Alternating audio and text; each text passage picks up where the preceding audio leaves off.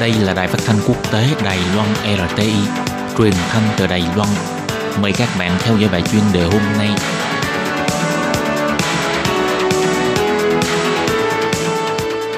Thúy Anh xin kính chào quý vị và các bạn. Chào mừng các bạn cùng đến với bài chuyên đề ngày hôm nay.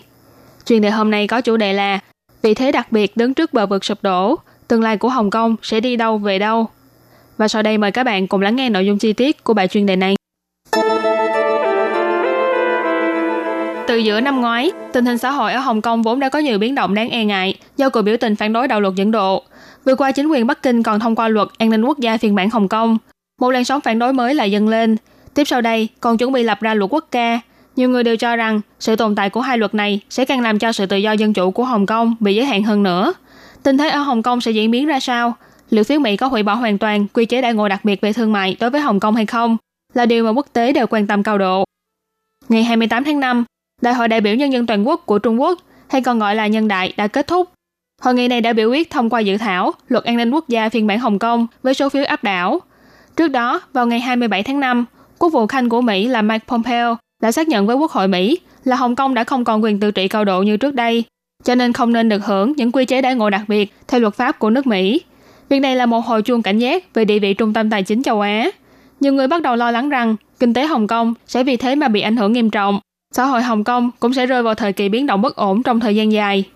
Trên thực tế, kể từ khi cuộc vận động phản đối đạo luật dẫn độ xảy ra vào giữa năm 2019, xã hội Hồng Kông đã xuất hiện rất nhiều cuộc biểu tình quy mô lớn.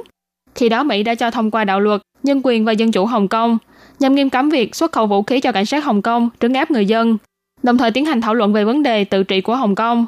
Nếu như Mỹ cho rằng Hồng Kông không còn quyền tự trị, thì sẽ rút lại những đại ngộ đặc biệt về thương mại đối với đặc khu này. Mặc dù việc có rút lại đại ngộ đặc biệt hay không, quyết định cuối cùng đều nằm trong tay của Tổng thống Mỹ Donald Trump. Thế nhưng một số doanh nghiệp Mỹ tại Hồng Kông vì để tránh bị ảnh hưởng dường như đã bắt đầu có hành động. Ngày 28 tháng 5, mạng thông tin CNN của Mỹ đã đăng tải bài phân tích của công ty nghiên cứu kinh tế Capital Economics bày tỏ, Thương hội Mỹ gần đây đã làm khảo sát cho thấy các công ty Mỹ từ lâu đã có kế hoạch rút bớt lượng đầu tư tại Hồng Kông.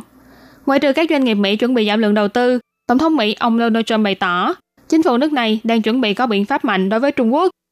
Căn cứ theo luật chính sách Mỹ và Hồng Kông được thông qua vào năm 1992, sau khi Hồng Kông được trao trả lại cho Trung Quốc, những đãi ngộ đặc biệt mà Mỹ dành cho Hồng Kông bao gồm xem Hồng Kông như là một khu vực thuế quan độc lập.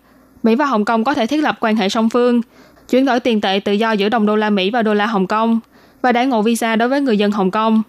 Nếu như quy chế đãi ngộ đặc biệt của Hồng Kông bị hủy bỏ, thì tức là những điều kiện ưu đãi trên đều sẽ không còn và Hồng Kông cũng không thể nào thoát khỏi bị ảnh hưởng bởi cuộc chiến tranh thương mại giữa Mỹ và Trung Quốc.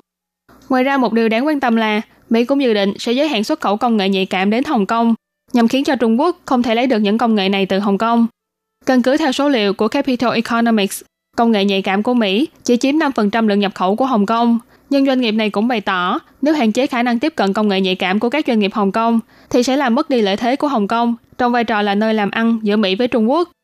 Mặc dù hiện tại địa vị đặc thù của Hồng Kông đang đứng trước nguy cơ sụp đổ, nhưng đài truyền hình CNN phân tích rằng Trước mắt, Hồng Kông vẫn là một thành viên của tổ chức WTO và Hội nghị Hợp tác Kinh tế Châu Á-Thái Bình Dương APEC, cho nên vị thế của Hồng Kông trên trường quốc tế vẫn sẽ không bị ảnh hưởng trực tiếp.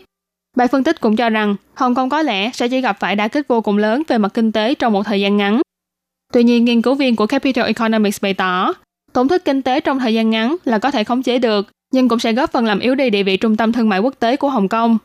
Chuyên gia phân tích của ngân hàng Đức là Michael Spencer chỉ ra, nếu vị thế đặc thù của Hồng Kông mất đi, thì ý nghĩa mà nó mang lại còn vượt hơn cả những ảnh hưởng về kinh tế thực tế. Sự ảnh hưởng đó sâu rộng hơn cả về mặt thương mại và tài chính. Tương lai của Hồng Kông vẫn còn rất khó xác định, thái độ của Trung Quốc thì vẫn rất cứng rắn.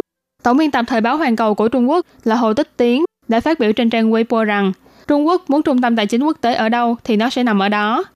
Còn tập đoàn cố vấn nguy cơ chính trị Eurasia Group thì nói rằng Đối với Bắc Kinh mà nói, tính cấp bách trong việc thu hẹp quyền lực chính trị của Hồng Kông quan trọng hơn nguy cơ thụt lùi kinh tế trường kỳ của Hồng Kông. Tuy vậy, nếu như địa vị tài chính, pháp trị và nhân quyền của Hồng Kông vẫn tiếp tục bị chà đạp, thì e rằng các nước đề cao nhân quyền và pháp trị trên thế giới sẽ khó mà chấp nhận. Và nếu như người dân Hồng Kông vẫn tiếp tục biểu tình xuống đường để hát vang bài Glory to Hồng Kông, thì có thể dự đoán rằng đến lúc đó, có lẽ quốc tế sẽ thực hiện biện pháp ứng phó mạnh tay với đơn của Bắc Kinh để yêu cầu chính quyền này thực thi lời hứa trả lại một Hồng Kông với 50 năm không thay đổi thực sự.